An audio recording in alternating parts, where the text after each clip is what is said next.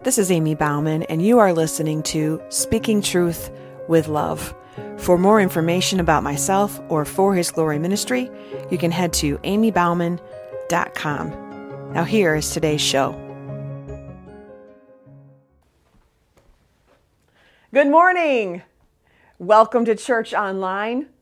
I'm Reverend Ammie Bouwman with For His Glory Ministry, and I'm so glad that you're choosing to join us today. And I am anxious to share with you God's Word as we are wrapping up this series, Amazing But True Stories.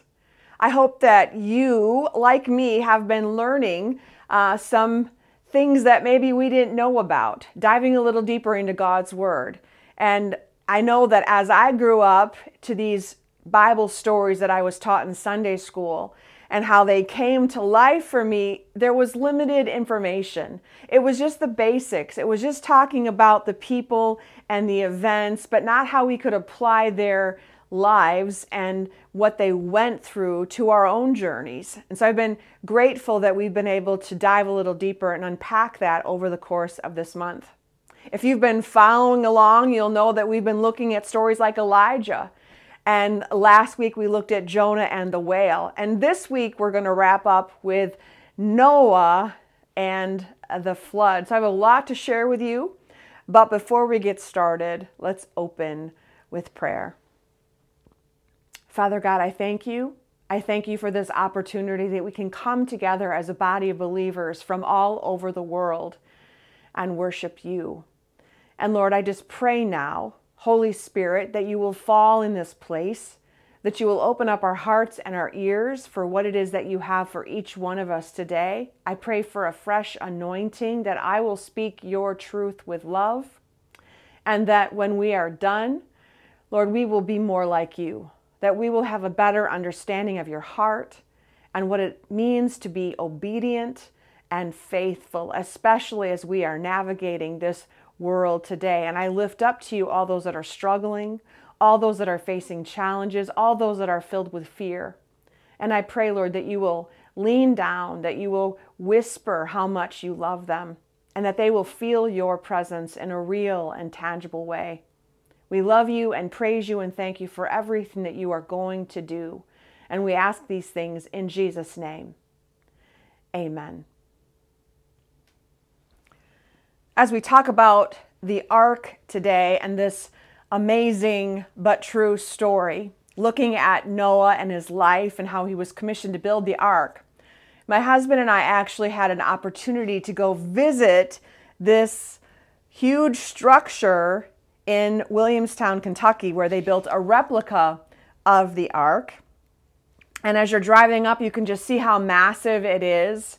And it was really a gift to be able to walk around inside and see how God had Noah design it with the living quarters, where all the animals would be, how he moved um, on the different floors, transferring food and water, how they would have cleaned um, up after the animals, how, how they were fed. It was really amazing. But a lot of people have said, okay, is this really true though? I, I get it's amazing, but is it true? Well, when you think about a worldwide flood, there should be worldwide evidence. Am I right? When the Bible refers to this worldwide flood in Genesis seven and eight, that's exactly what it means. It wasn't just for that region. This was a flood that covered the entire world. Not local, not metaphorical, not some crazy dream, but waters that covered the entire earth.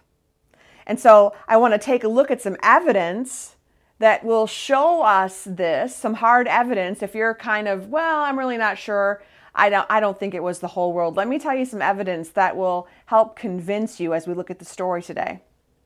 Three different pieces of evidence. First, fossils of sea creatures high above sea level due to the ocean waters having flooded over the continents. Scientists have found fossils of sea creatures in rock layers that cover all over. For example, most of the rock layers in the walls of the Grand Canyon, which is more than a mile above sea level, contain marine fossils. Fossilized shellfish are even found in the Himalayas. Evidence number two, rapid burial of plants and animals. When you think about water coming in, it was just covered automatically, right? Rapid burial of plants and animals. Scientists have found extensive fossil graveyards, which are exquisitely preserved fossils. Billions of these nautiloid fossils are found in a layer within the red wall limestone of the Grand Canyon. This layer was deposited catastrophically by a massive flow of sediment, mostly limesand. The chalk and coral beds of Europe and the United States, and the fish, insects, and other fossils all around the world testify of this catastrophic destruction and burial. And then evidence number three, rapidly deposited sediment layers spread across vast areas. For example, the Tapete sandstone and red wall limestone of Grand Canyon can be traced across the entire United States and up into Canada, and even across the Atlantic Ocean to England. And the chalk beds of England, the White Cliffs of Dover, can be traced across Europe and the Middle East, and also found in the Midwest of the United States and in Western Australia. So when you think about this massive flood, how it would carry things all over the world, scientists have found evidence of that. So that should make you believe right then and there that this is amazing but true. So before we start reading today, let's understand the context of the story, which is, we talk about this each and every week. You can't just start in a certain chapter or verse. You have to understand the context of what it was being written. So we need to, if you have your Bibles, we're going to be looking at Genesis and starting in chapter six. When human beings began to increase in number on the earth and daughters were born to them, the sons of God saw that the daughters of humans were beautiful, and they married any of them they chose. Then the Lord said, "My spirit will not contend with humans forever, for they are mortal. Their days will be one hundred twenty years. The Nephilim were on the earth in those days, and also afterward, when the sons of God went to the daughters of humans and had children by them. They were the heroes of old, men of renown." Let's stop right there. Nephilim, Nephi, means to fall in Hebrew. So it's as if they were describing these fallen angels, right, that had left, that were marrying humans, and then we were seeing some of the supernatural things happening. The Lord saw how great the wickedness of the human race had become on the earth, and that every inclination of the thoughts of the human heart was only evil all the time. The Lord regretted that he had made human beings on the earth, and his heart was deeply troubled. So the Lord said, "I will wipe from the face of the earth the human race I have created, and with them the animals, the birds, and the creatures that move along the ground. For I regret that I have made them." This sounds really harsh coming from God, but I can only imagine looking down into the world with all of the beautiful creation that he had made and the people that he had created in his likeness, and seeing the evil of that time, and how that would have broken God's heart, and how I'm sure he thought, I, I wished that I hadn't done this. But in verse eight, it goes on to say, "But Noah found favor in the eyes of the Lord." So I want to read um, just a few verses about Noah and the flood, so you have a better understanding of, of what's happening. "Noah was a righteous man, blameless among the people of his time, and he walked faithfully with God. Noah had three sons, Shem, Ham, and Japheth. Now the earth was corrupt in God's sight and was full of violence. God saw how corrupt the earth had become, for all the people on earth had corrupted their ways. So God said to Noah, I am going to put an end to all people, for the earth is filled with violence because of them. I am surely going to destroy both them and the earth. So make yourself an ark of cypress wood, make rooms in it, and coat it with pitch inside and out. This is how you are to build it. The ark is to be three hundred cubits long, fifty cubits wide, and thirty cubits high. Make a roof for it, leaving below the roof an opening one cubit high all around. Put a deck in the side of the ark and make lower, middle, and upper decks. I am going to bring flood waters on the earth to destroy all life under the heavens, every creature that has the breath of life in it. Everything on earth will perish, but I will establish my covenant with you, and you will enter the ark. You and your sons and your wife and your sons' wives with you. You are to bring into the ark two of all living creatures, male and female, to keep them alive with you. Two of every kind of bird, of every kind of animal, of every kind of creature that moves along the ground will come to you and be kept alive. You are to take every kind of food that is to be eaten and store it away as food for you and for them. And verse twenty-two says, Noah did everything just as God commanded him. That was a lot of stuff, right? That was a whole lot of information that Noah had to process, that Noah had to go through.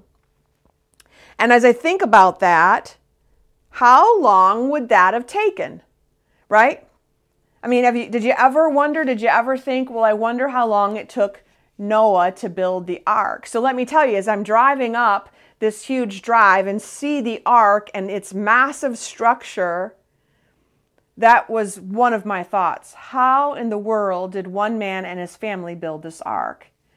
And how long did it take him? And when I started to think about the sheer size of that, and that it was only Noah, his wife, and his sons who built it, I did a little research and I looked into, well, how big and, and what does that look like in our terms, and, and how long would it have taken him? So Noah was almost five hundred years old when he became the father of Shem, and God told him to build the boat. Noah was six hundred years old when the flood waters came on the earth. So if we look at the timeline of events in Genesis six, it took Noah roughly fifty-five to seventy-five years to complete the ark.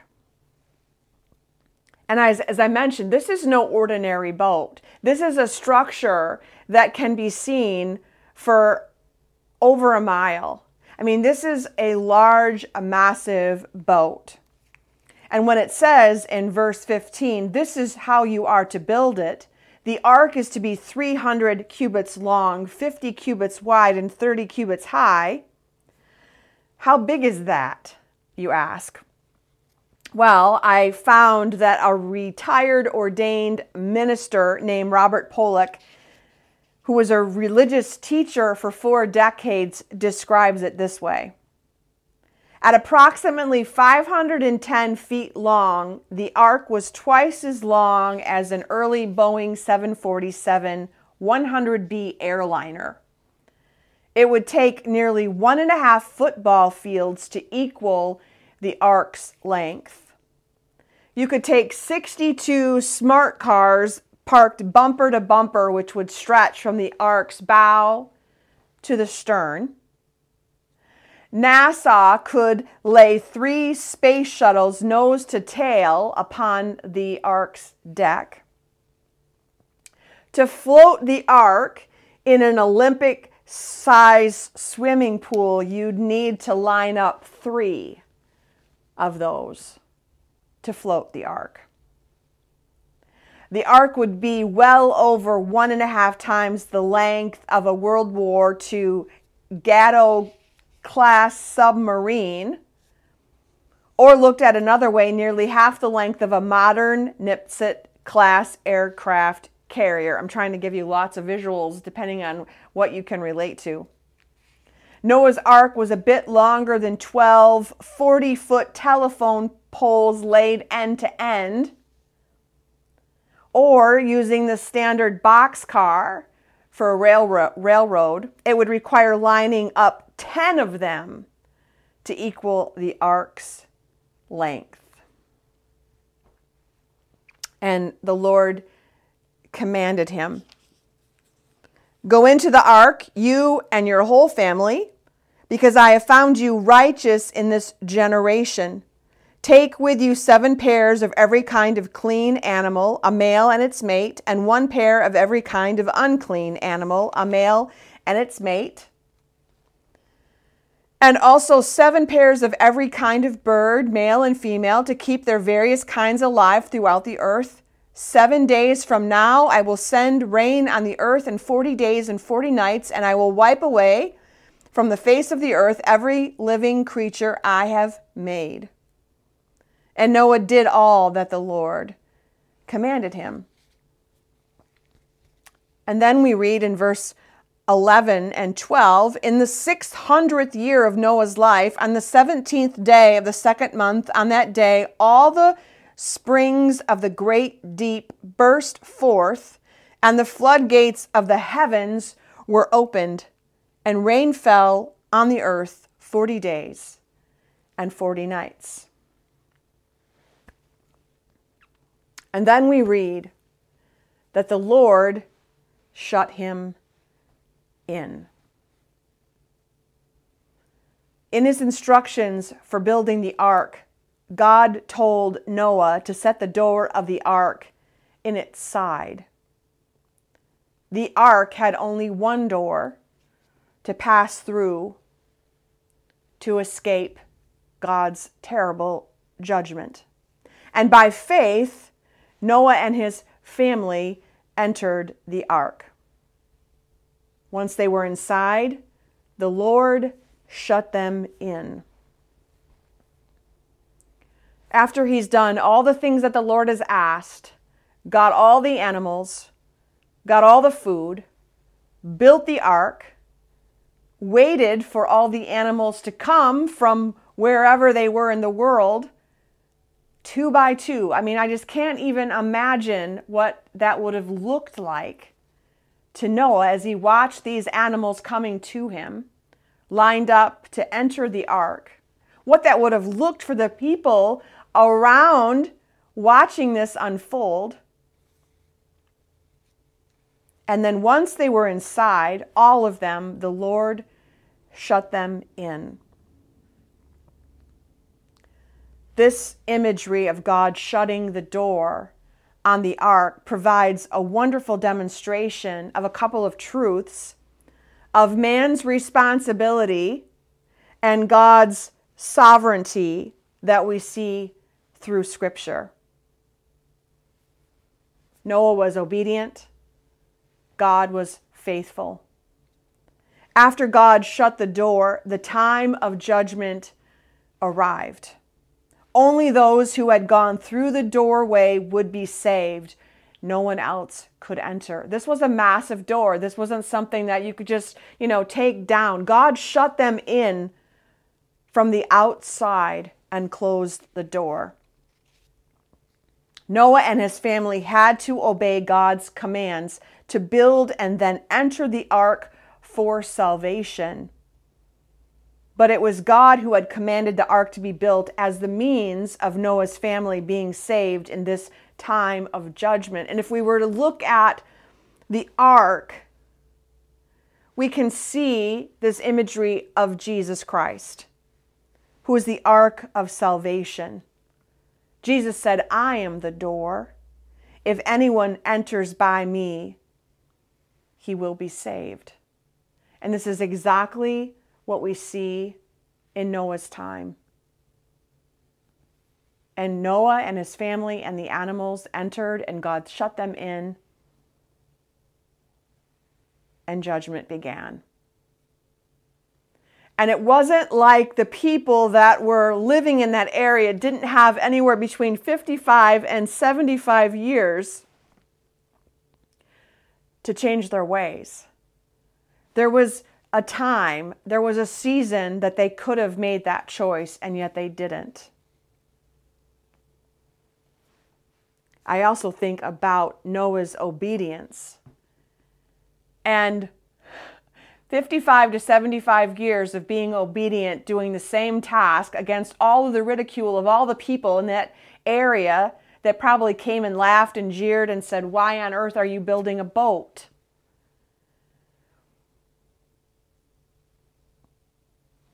If it were me, I probably would have loved to check the forecast.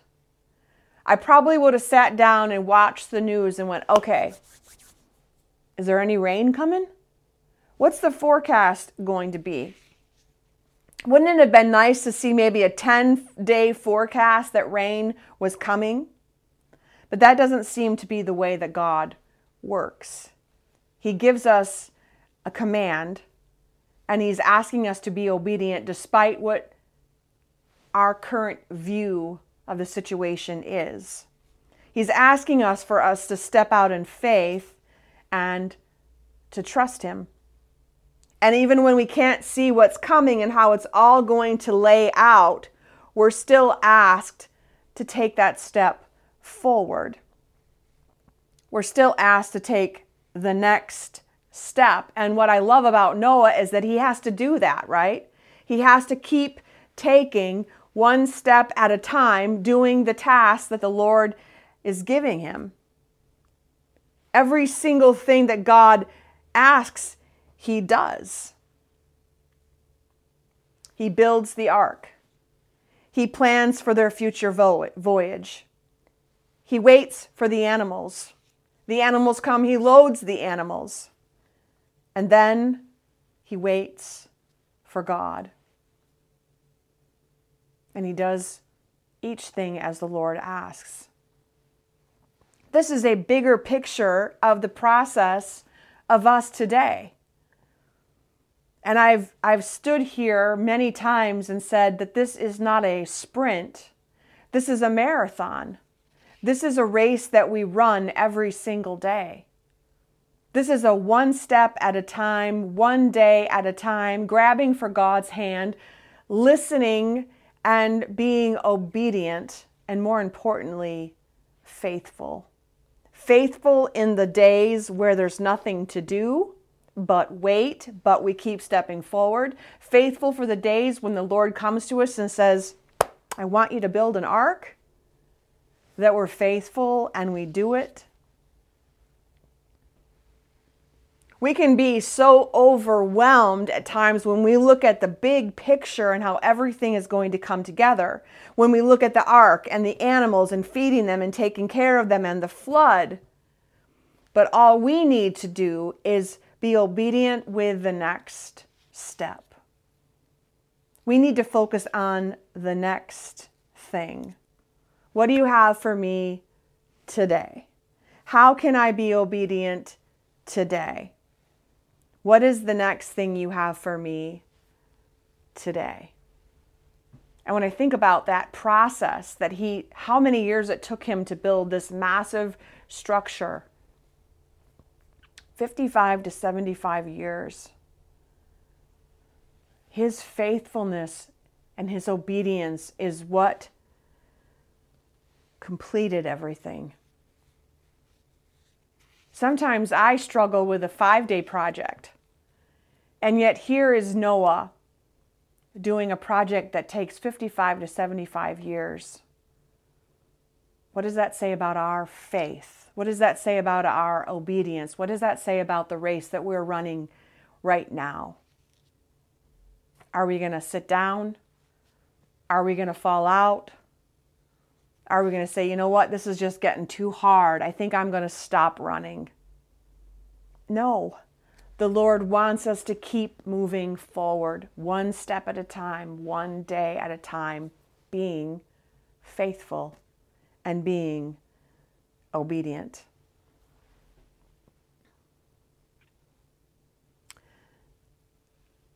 I would encourage you to keep reading this story. I'm sure maybe you already know about it, but if you don't, it talks about how the Waters covered the entire earth.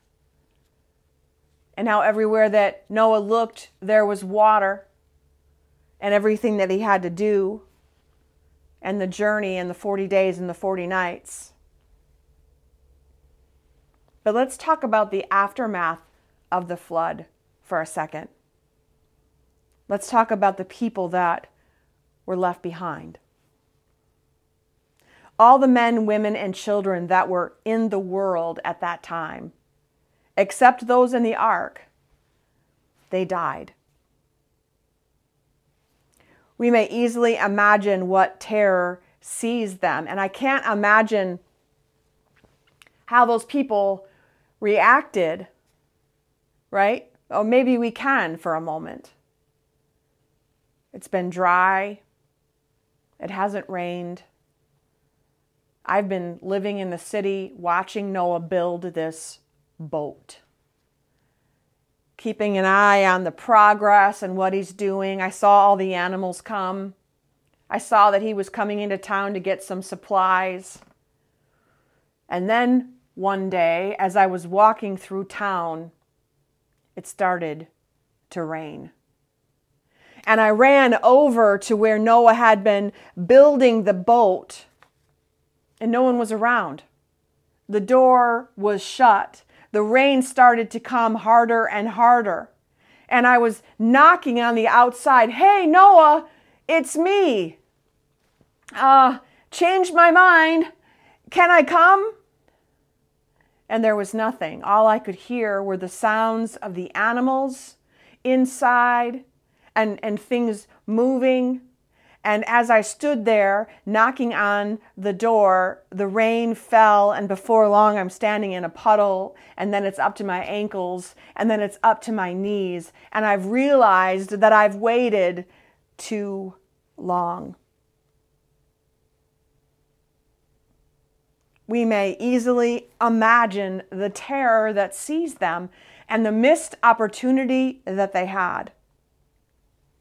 Our Savior tells us that till the very day that the flood came, they were eating and drinking. They were living their life. They were partying. They were doing whatever they wanted to do. They were deaf and blind to all of the divine warnings. And they were surprised when that rain started to fall, when the door was closed. They were convinced that it was too late as the water continued to ro- to rise. And we may suppose they tried all ways and means to save themselves. Maybe they got to higher ground. They climbed into trees. They did whatever they could to escape the rising water. But all of their efforts were in vain. And those that are not found in Christ, the ark, are certainly undone. Undone forever. And let us pause and consider this tremendous judgment that fell on the earth. It is the same for us today. The sin of sinners will be their ruin, if not repented. The righteous God knows how to bring ruin upon the day of judgment and perdition of ungodly men. And we can look to this story and see that it was God, that he was grieved over the sin, that he could look down and see into the world, the way that people were treating each other, the evil, the pure evil, not only in their actions, but in their hearts. Happy are they who are part of Christ's family, safe, and we can look forward, rejoicing in the fact that we will be taken up into heaven and live there for an eternity with Jesus. But what about those that are left behind?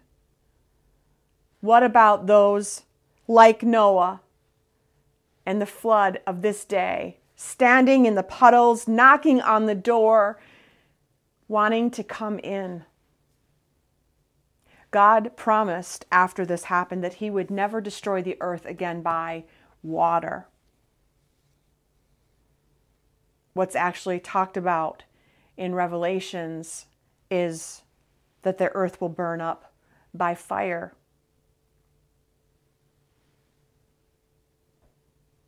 And we may think, oh, that's not for me. I'm a good person. I am a good person. I'm caring. I care about this world. I care about other people. I'm a good person. But my friends, good is not what's going to get you into heaven. Jesus and our salvation in him. And if we neglect, refuse, or abuse the salvation of Christ, we will be like those in Noah's time. We will be left standing outside the door, knocking to come in. No one's going to open. And we'll stand there just like they did, with the water rising and knowing there is no way out and that we have missed our opportunity. Luke seventeen, twenty-six and twenty-seven says this, "Just as it was in the days of Noah, so will it be in the days of the Son of Man. They were eating and drinking and marrying and being given in marriage until the day when Noah entered the ark, and the flood came and destroyed them all." It's the same for us today. We can look at the story, and it is so much more than a man building a boat. It is the faithfulness of that man who was obedient to God and who, as the Lord said, but Noah found favor in the eyes of the Lord. A, question, a few questions for us today as we're looking at the story. If God were to look down at the world today, would we stand out as faithful? Would he say that I found favor in the eyes of the Lord? Or would we blend in with all the evil that is happening? The Bible tells us that we have been set apart. Set apart so that people will know that we are followers of Jesus, and they will know that by our love for one another. When I think about the evil that's in the world today, there's no care for that other person. It's all about feeding the flesh. And people are disposable. Children are disposable. Things can be thrown away. People can be thrown away. It's all about what I need right now in this moment. Are we standing apart for when God looks down into the world? Are we faithful, or do we blend in with all the evil that is happening? Also, if God were to ask us to build an ark, would we do it? I know what it's like to step out and be obedient and do something that nobody else thought I should do. When I was on the top of the Makhtesh Ramon in the Negev Desert in Israel back in two thousand seventeen, the Lord spoke to me and said, it's time to tell your story and tell it to the world. And I had no idea what that meant or what that would look like, except that I was going to come home and I was going to start doing something new. And between two thousand seventeen and two thousand nineteen, it took three years to kind of understand what that was going to look like. But it meant that I was going to leave my full-time job, a job that I loved, a job that paid me, a job that had security and vacation and four oh one k. and I was going to leave that and step into full-time ministry. I was going to build an ark. And everyone looked at me and said, "You are crazy." Even my husband questioned me several times. Are you sure? Are you sure that's what God said? He didn't say something else.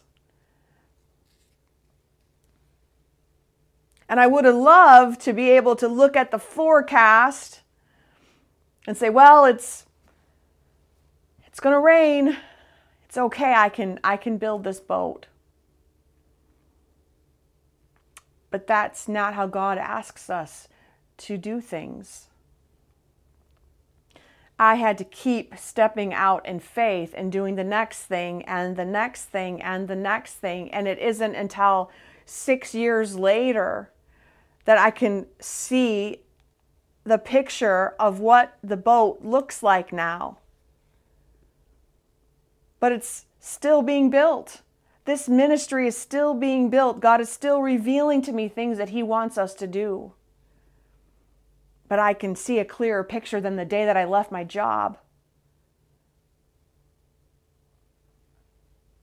Are we doing the things that the Lord is asking us to do? Are we ready to build a boat even if we can't see that it's going to rain? Even if we can't see the forecast that it's going to rain? And are we ready for the return of Jesus? We can say that we are. We can say, "Come, Lord Jesus, come." But what is the shape of our hearts?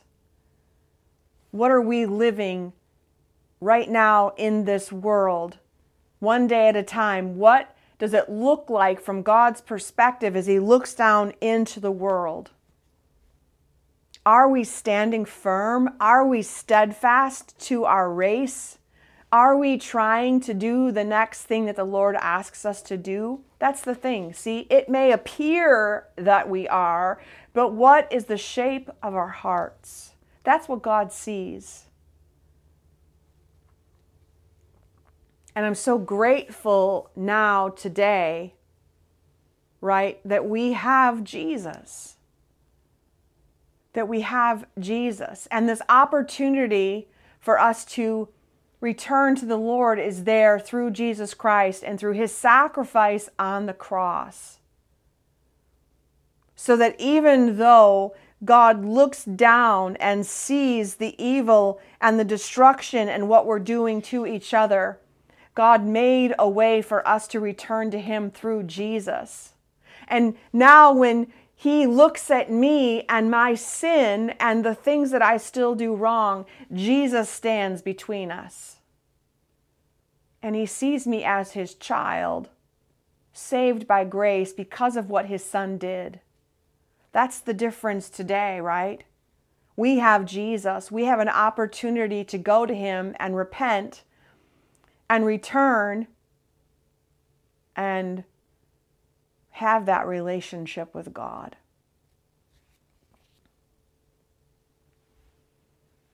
What amazes me most about this amazing but true story is not only the size of the endeavor that God told Noah to do,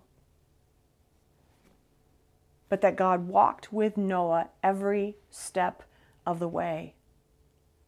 Helped him do every single thing, and at the end, He shut him in. God never leaves us. And when He gives us a task, big or small, He is with us every step of the way, helping us, encouraging us, strengthening us. And He's still doing that today. And if I look at all of the things that we've been talking about lately, right, there's this thread of truth that goes through every single one of the stories that we talked about over the course of the month. Every single story gives us hope, shows the heart of the Father, shows how He is wanting people to return to Him. And in each person that we talked about, it shows the compassion of God the Father, despite our human nature, despite when we question God and when we get discouraged and when we feel like we just want this to be over.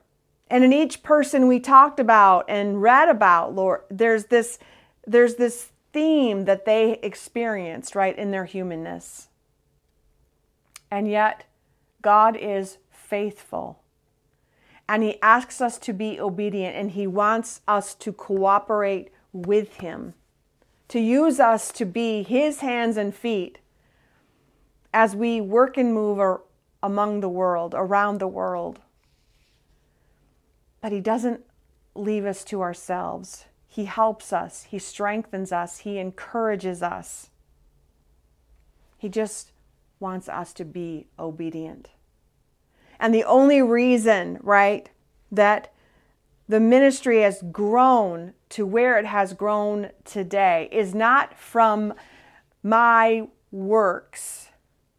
It's because I've been obedient and I've taken the next step and the next step, irregardless of what it may look like. God has done the rest. God has grown it. God has brought divine appointments and relationships and people.